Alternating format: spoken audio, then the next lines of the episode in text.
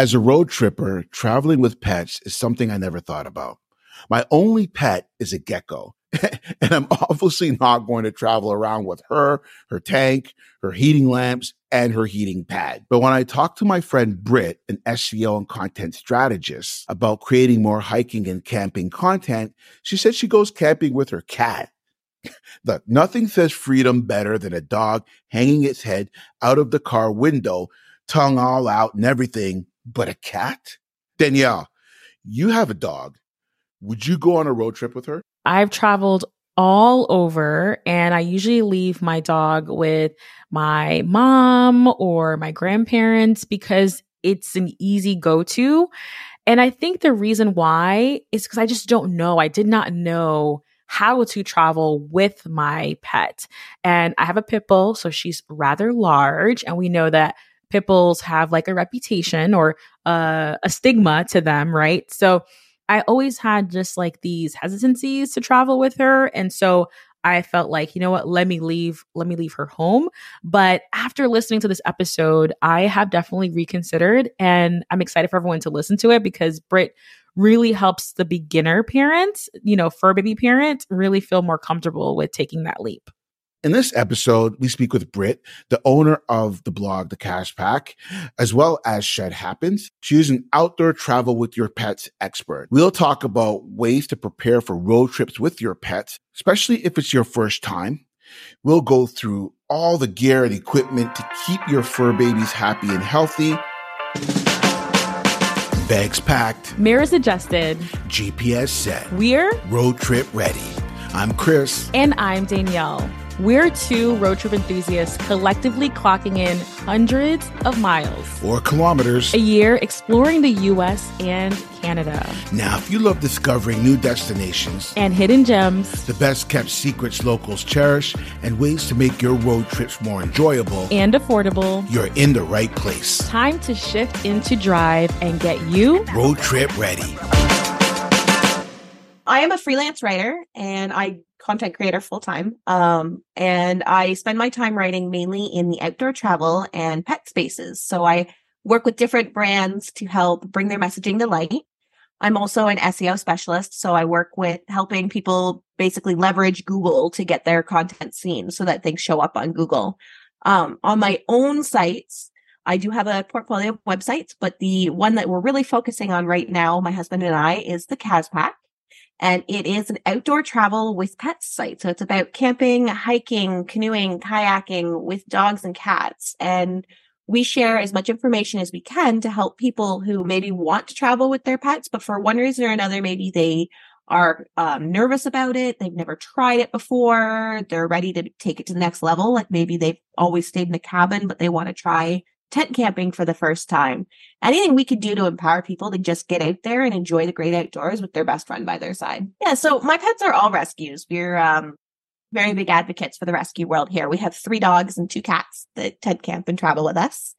Um, our dogs range in age from my oldest dog, Daviana. She's 15. I actually adopted her back before I met my husband. And then we have Indiana. He's 11.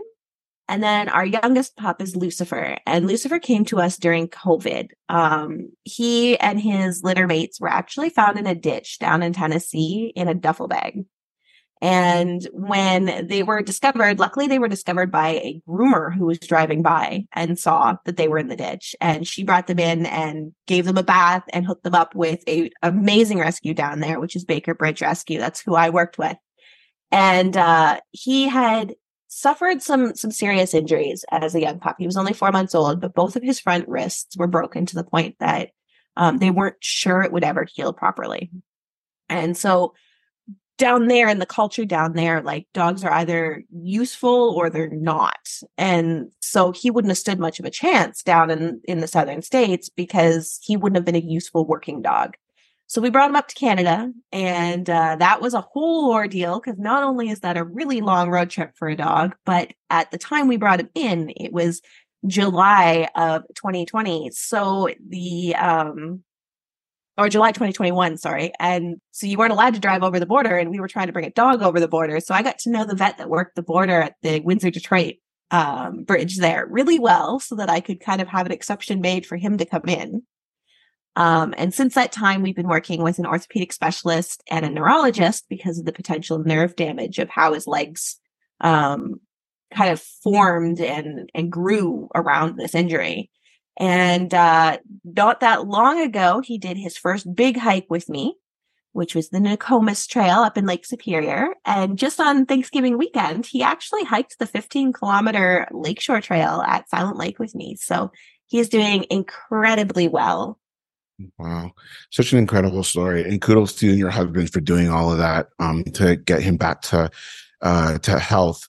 And I mean, honestly, he can at this point he can hike more than I can. So there's that. Um, why do you enjoy road tripping? Like, what are the benefits of road tripping in general?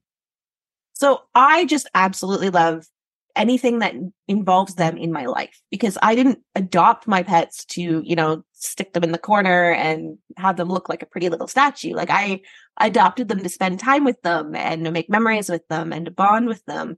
And that actually, we have a, a large Facebook group where uh, everybody in the group is interested in camping and hiking with dogs in the Ontario area. And so I asked them, and that seems to be the overarching um, answer from them as well is just being able to spend that time. I mean, I have a couple answers here that I thought also were interesting. Um, like Lauren, one of our members, she said she enjoys it because she likes um, spending time with them and exploring new destinations. And her dog just loves the car. Um, Sarah brought up an interesting point. She camps with two huskies because she feels safer, especially when she's going out solo. It gives her that additional safety feeling. Um, we had another one actually pointed out, another one of our members, she pointed out that it's a huge bonding experience for the two of them, just like like I was saying, like Shannon says, um, we've been able to unplug from technology, explore new areas, refresh in the outdoors. It's a huge bonding experience for the two of us. So it's that that overarching desire to just spend time together and build that relationship, which is why you adopted a dog or a cat to begin with. I absolutely love that. And I think a major reason why I was really interested in having you on the podcast, Britt, is because I have a pit bull, a pitty, and I have not taken her on any trips with me. And I travel for work and leisure, and this is what I love to do. And I think there's a bit of anxiety there, and because of the type of dog she is. So we'll get into all of that. But I loved all of those responses because it's just so heartwarming and I do want to have those experiences with my with my pets as with my son, my my infant, my baby toddler. Um so all those things are just amazing. Now, let's take it to someone like me. So for those who have never traveled with their pets before and they may have some anxiety about it, how would you recommend for them to get started? The most important thing is to start slow. So don't jump into like a multi day camping trip because you're setting yourself up for failure. You want to set reasonable expectations and kind of work up. So with ours, for example, we would start, um, we actually set up the tent in the backyard the first time Lucifer was ever in the tent. And we just spent the day out there and I would give him treats if he came into the tent and then he would wander off and he'd come back to the tent. I was sitting in there and I'd give him treats again until the tent became a positive thing. Um, and the same thing happens with a vehicle. Like if you have, if you're anxious about the vehicle and you put your dog in the vehicle and the dog's, you know, nervous or um, uncomfortable in the vehicle, the same kind of thing. Just sit in your driveway, make it a positive. Maybe feed them lunch in your back seat so that they start to see that the vehicle itself isn't a, a scary thing because these are new experiences. It's new for them. It's new sights, new sounds, new eh, um, feelings. Like when the vehicle's going, turning on the vehicle for the first time, that can be scary for some dogs. Um, I know with our boy Indy, uh, bless his heart, Indy's afraid of everything. We call him the pansy boy. I love him to death, but I've never had a dog afraid of so many things.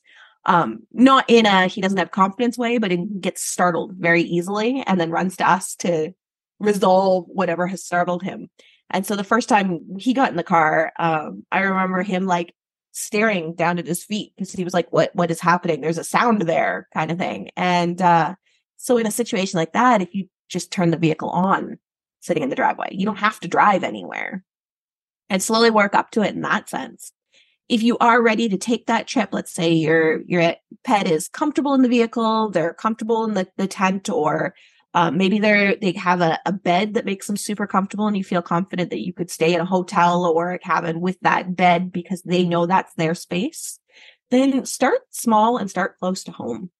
And the most important thing I always tell people, and I stress this in, in our community for anybody who's starting out, is that if you have to cut it and call it and you know head home before your night's over that's not a failure. It's just a step in the right direction. So maybe you go and you want to go camping for the first time and you get all set up and then it hits like 11 o'clock at night and your dog is howling because they're freaked out and the sounds of nature at night is too much and you have to head home. That's okay.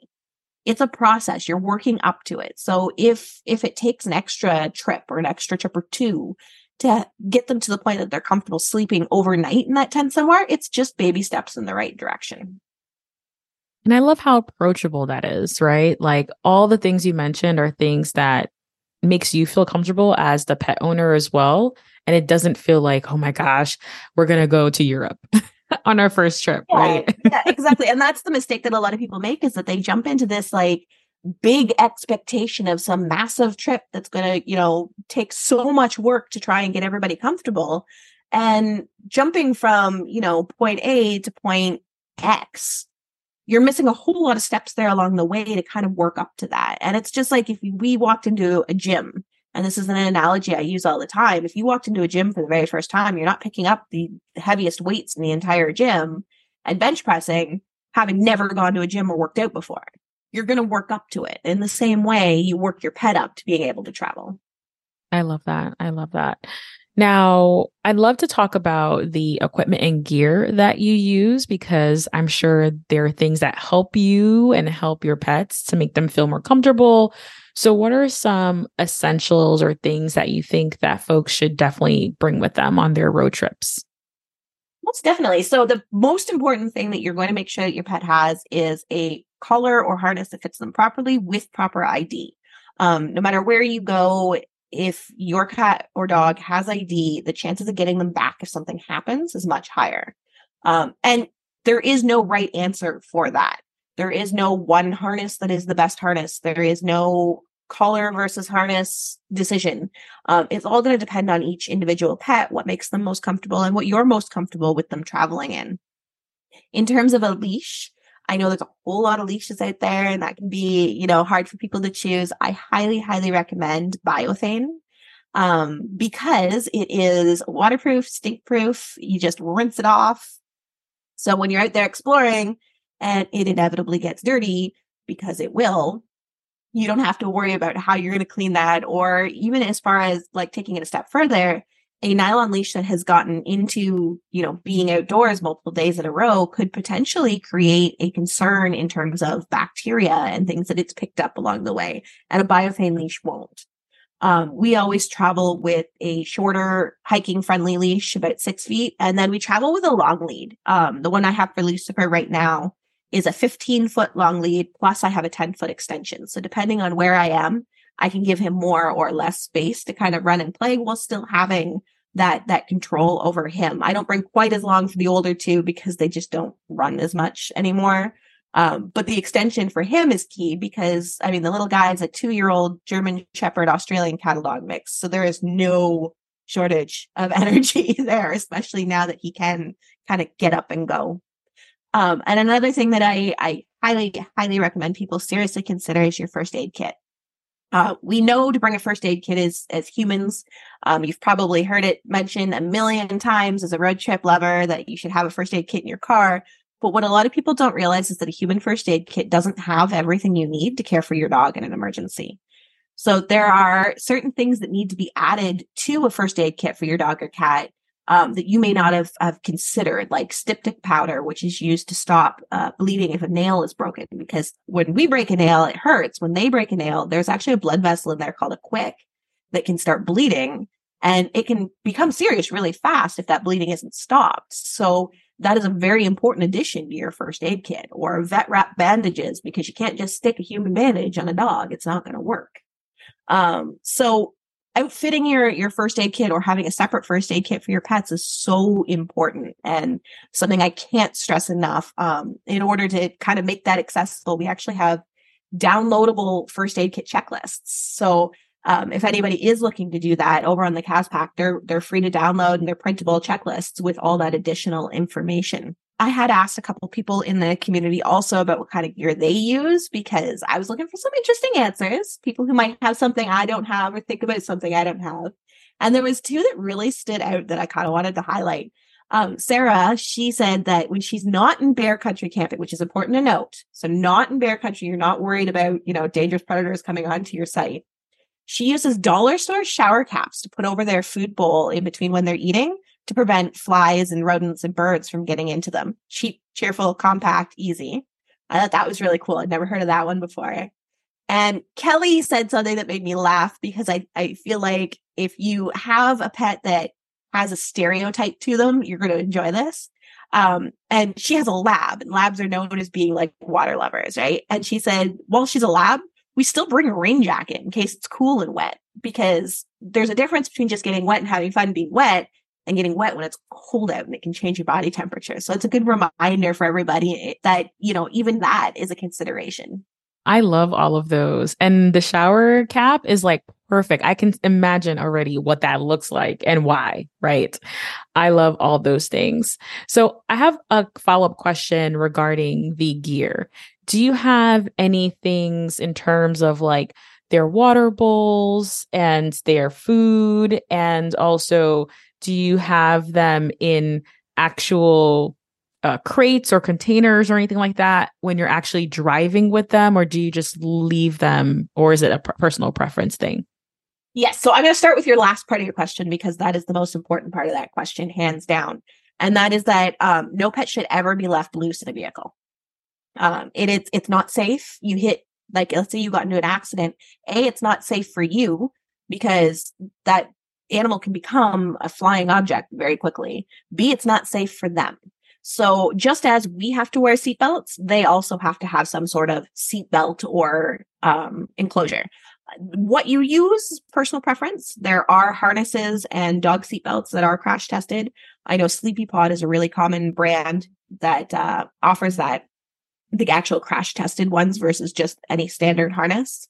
Um, we do seatbelt our three dogs because they are larger, and uh, you can imagine enough crates in a vehicle for three large dogs. We wouldn't have a whole lot of space for anything else. Um, but our cats are kept in a crate um, because they're more comfortable kept in a crate. They're actually kept in a crate together because they're more comfortable traveling together, which is another point. Um, if you separate them into two separate carriers, they freak out because they're alone and they feel cut off. But when we put them in together, they're more comfortable. So we use a um, kind of small to medium dog uh, carrier for the two of them. And then if you are using a carrier or a crate, the carrier crate should be secured. So you can use a seatbelt to buckle that in. There are some carriers that have um, clips that use the the car seat, you know, the car seat clips that are on the seat to hook your car seat to. Some dog carriers and cat carriers are actually designed to leverage that now. Um, but it needs to be secured because otherwise, just like them loose could be something that flew through the air in an accident, so too could a crate, especially for a smaller animal. Um, as far as food and water, also very important, but very much a personal preference thing as far as what gear you use. Uh, and with ours, I actually have a couple different options. So for water, we use a Lessot water bottle, um, and it is a water bottle that has a silicone dish on the top that kind of folds up and folds down. So it's really easy. You fold it up, you use it, you fold it down, you put it away. Um, and I love that simply because it is so hiking friendly. Like it's got a little carabiner. I can hook it on my pack. It fits into the water bottle carrier on, on my um, hiking pack that I wear. So it's easy to, to carry with us. But there are a lot of other options out there. There's hard sided ones. There's ones with big, long, hard bowls, depending on what your pet is comfortable with. As far as food, this is where ours vary. And, and we have like a different setup for almost every animal because um, we've got on one hand Lucifer and Indy who would inhale their food on a moment's notice anywhere you put it. So we have to actually consider that. So we have silicone slow feeders and packable snuffle mats to try and slow them down when we're feeding them out and about. Um, Dav has hit the point now at her older age where she can't, like, she has a hard time with depth perception. And so having sides of a bowl actually throws her off. So we just feed her on a, a silicone mat, like the ones that are designed to go under a dog's dish. And it just rolls up. It's really easy to bring with us. You put her food on top of it and she's happy to go. And our cats eat out of just standard stainless steel dishes. I mean, cat dishes are small. It's really easy to kind of tuck them in anywhere. So we don't have to worry too much. But there are collapsible silicone ones you can use instead if you just want a standard dish. So are you putting all of these gear and equipment into like a bag specifically for your pets? Because I know as a mom myself, if I don't am not organized, we're going to have 20 billion Target bags, like, and the car is full of stuff. So, what does that look like for, you know, the just being able to logistically, the packing? How does that look like for your pets? So, it kind of depends on what trip we're going on.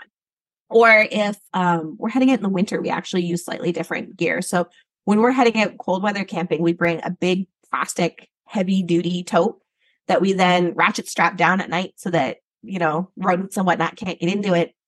And all of our gear goes in there, ours, theirs, etc., because it is waterproof. It keeps everything in one place and it keeps it close to us and easily accessible. Um, when we're backcountry camping, obviously you're concerned about space because you have to carry everything with you. You can't just, you know, drive up and unload your vehicle. Um, so in those situations, each of us has a pack, and that includes the pups. Each of the pups has a pack. Dav doesn't carry one anymore, but she used to and they can carry some of their own gear. Um, you have to watch the weight limit. You should never have a dog carry more than 25% of their body weight, and you should work up to the 25%. So, going back to that gym analogy, you're not going to pick up the heaviest weights. Well, you don't expect them to carry the heaviest weights. So, work up what they carry as far as weight goes. But ours can carry their their food, their food dishes, their um, extra leash, like all of that can go into their packs and that way we don't have to worry about as much of what we're carrying. Now, of course, when we're backcountry, we also tend to skimp a little bit and go with the easiest possible, smallest possible gear, as opposed to going a little bit over the top when we're we're front country camping. Like we use a pen, an exercise pen when we're front country camping so that they don't have to be tied out versus backcountry, we're just going to use a biothane long lead. So I, I mean, the gear that you're carrying is different, but they can carry most of their own backcountry gear. So when you talked about that lead, um, are you talking about the lead? Like, is is that always on the dogs at all time? Like, uh, like do you know what I mean? Or is it only when you're hiking? Like, do you always have them strapped to something? Um because i mean if you're if you're in the woods right like i don't know like there's there's wolves out there there's all kinds of things like the dogs might i mean not maybe your older one but the younger ones might stray away too far and like i don't know like that would be a concern if the dog runs away or so do you have them like like tied up at all times or and, and then uh, you said at certain times you have them in the pen a pen as well i guess which would be like a fenced in area yeah. So when we're front country camping, we have a pen and um, we actually use their Midwest Homes exercise pens. And they come in like a set of eight panels and you can connect more than one. So we actually hook up three of them and then extend them out from our, our dining shelter, our Kuma Bearden gazebo. Um, and it creates an enclosed area so that when they're in there, they can be off leash. Uh, but the places that we front country camp are leash required areas because we tend to stick to the provincial parks. And um, so if they come out of the pen, they have to be on a leash at all times. As far as when we go out, maybe crownland camping or go camping at a private property, that is kind of a matter of, I don't want to say personal preference, but it's a case by case basis. So if you are in an area where your dog is permitted off lead, there are some things you need to consider before you just unhook the leash and let them go. And like Christopher said, like if they're going to run off, that's a serious safety concern for them and for you. So you need to make sure that you have a dog that has bulletproof recall. Um, they're going to listen to you above and beyond all else, and that they're going to stay near you. So, for example, we actually live in kind of a unique situation, as I'm sure you see all the wood here. Um, so my husband and I moved to a cabin in the woods. We literally live in the middle of 100 acres of woodland. So we have trails all around, and we go out on our property all the time. And um, I my little one actually, my youngest one, Lucifer, we had a deer come across the trail about 30, 40 feet ahead of us. And he recalled off the deer instantly and came to me. And so like he was willing to completely ignore a deer in front of him to listen to the recall I gave him. And unless your recall is that solid, you shouldn't be assuming that you're not going to run into trouble. So it really is a case by case basis on how well your dog listens off leash. And I will stress that being off leash ready does not necessarily mean that's the only dogs that are properly trained. There are great dogs out there who are just overly excited by a trigger and don't want to listen in that moment because they're overly excited to see something. I honestly am very picky about where Indy can go off leash. And he is a great dog, but he just gets really overexcited if there's anything food wise in his case. So if he thinks that he can go eat something, it's harder for us to get him to listen. So it's more about knowing your dog's personality than it is about is your dog well trained or not, but knowing whether their personality allows them to listen in that moment. So now going back to road tripping specifically, like being in the car. Um, now I know for me, when I'm driving, uh, I, I drink a lot of water. So I, I often, like I try to fight it, but I have to pull off and, and do washroom breaks. So what's this like for dogs? Like how often are you stopping on a road trip? Like with dogs, like whether for them to use a washroom or whether they need to drink something or eat something, like how often are you doing that? And are you going to the same places that you would go where, where us people folk go? Yeah, so just like people, um, it's going to vary from dog to dog, cat to cat. Um, some animals can go longer, some need to stop more frequently. I know we stop more frequently now that Dav has hit 15 just because she can't hold it as long as she used to when she was younger. Um, but on average, I recommend having a stop at least once every three hours. Um, but you need to know your pet and whether that needs to be even more frequent than that. As far as where to stop, you can stop at, you know, the usual en routes and normal pit stops. A lot of them do have a grass area that you can take your pet out to let them go to the bathroom. However, there are also a lot of other options. And, um, we actually that this is another question I posed to the community and got some really great answers here. Uh, Lauren suggested AllTrails to find just a smaller hike so that you could go out for maybe a 15 minute hike, which is what we often do. Uh, we use AllTrails no matter where we are because, for example, as we've said, Lucifer is a troublemaker. He needs, like, he has so much energy. I call him our ball of chaos. And so if we're taking a long road trip, there has to be an opportunity for him to let some of that energy out somewhere. So getting them out on a, just a short hike versus just sitting at a, a pit stop somewhere is so important. Um, Anna suggested the Dog Pack app it has like dog parks and pet friendly areas mapped out. So you could find a, maybe a dog park to let your dog out to stretch their legs if that's something you're comfortable with. Um, and as Maureen pointed out, Ontario Parks day passes are great. Like if you have an Ontario Parks day pass, you can stop at any of the parks along the way while you're traveling. I know when we were living in Windsor, we would travel up to like Six Mile Lake, Awenda, Arrowhead, that kind of area around, you know, heading into the Muskokas. And on the way back, we always stopped at the pinery to let them stretch their legs because it was kind of that halfway mark for us. So that's something great that you can do if you do have a day pass available. Okay. So, because we're talking about dogs, I mean, when Britt and I were first talking, like she was saying that she traveled with her cats. And I was like, what are you talking about? Who travels with their cats? Right. So for me, it was a complete shock. So uh, I have to ask, like, how do you travel with the cat specifically? So is there differences between road tripping with a cat um, and a dog? Um, essentially. And then going back to the leash question, like, do you have your cats tethered to a leash as well? Because I know cats are trouble. So, like, um, do you have them t- tethered as well? Yeah, so traveling with cats versus dogs actually isn't all that different. There are some minor differences. Um, the biggest difference in terms of the actual road trip itself is going to be the litter box. So unless your cat is trained to go to the bathroom outside, and some people do train their cat to go to the bathroom outside, just like a dog, you pick it up and you go kind of thing. Um, Otherwise, you do have to somehow accommodate the litter box needs. So we actually travel with a portable litter box because there's no way you're going to convince Jinx, our youngest, to go to the bathroom out in the middle of nowhere. She's a bit of a um, spoiled diva. Uh, more on that in a moment. But uh, so we use a travel litter box. It's actually a soft sided litter box. It has a zippered top on it because you can kind of cover it up and keep all that smell contained.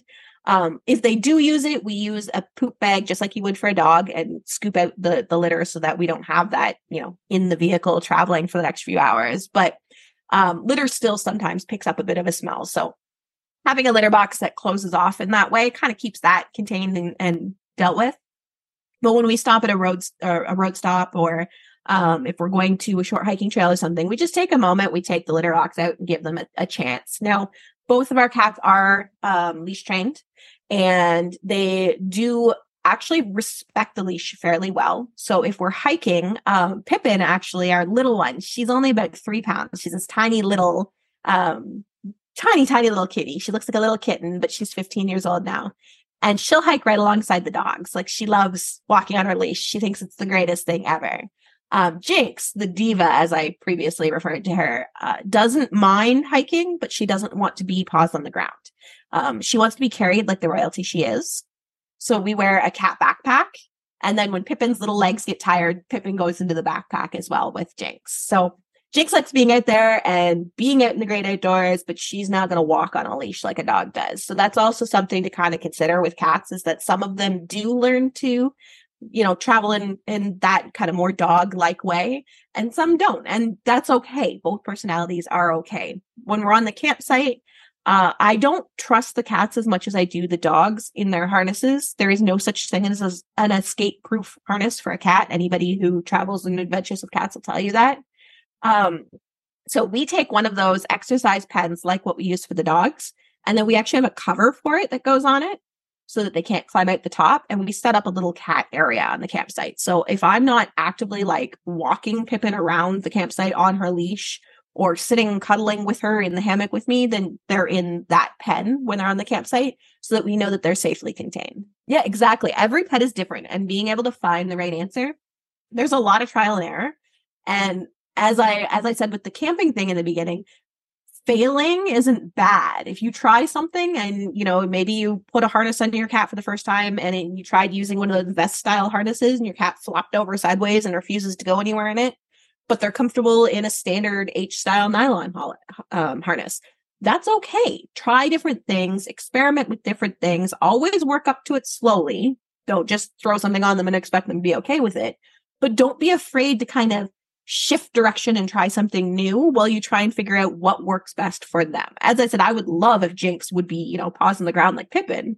That's just not her thing. And just like some people aren't interested in camping, some cats aren't interested in hiking and that's that's fine she enjoys traveling in the backpack and being able to watch the birds and the squirrels and everything as we go she just doesn't want to be paws on the ground and that's cool for those who are considering leaving their pets at home or leaving them behind any recommendations for what that would look like and options for them yeah, so sometimes there's situations where it just isn't feasible to bring all of your pets or to bring your pets at all, and that's okay.